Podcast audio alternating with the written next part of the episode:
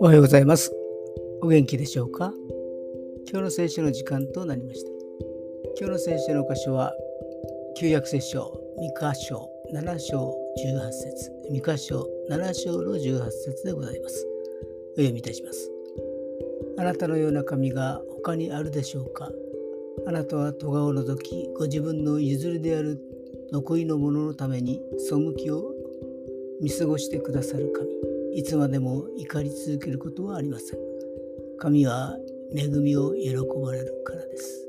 アーメン預言者ミカの賛美と祈りです。ミカは紀元前700年後期に活躍した預言者です。出身はエルサレムから南西30キロのところにあるガテという町でした。神様は恵み豊かな神で怒り続けることはない。残りのもの、つまり信仰に最後まで忠実な者には寛大な神様なのです。今日も主の憐れみに触れることができますように。それでは今日という一日が皆さんにとって良き一日でありますように。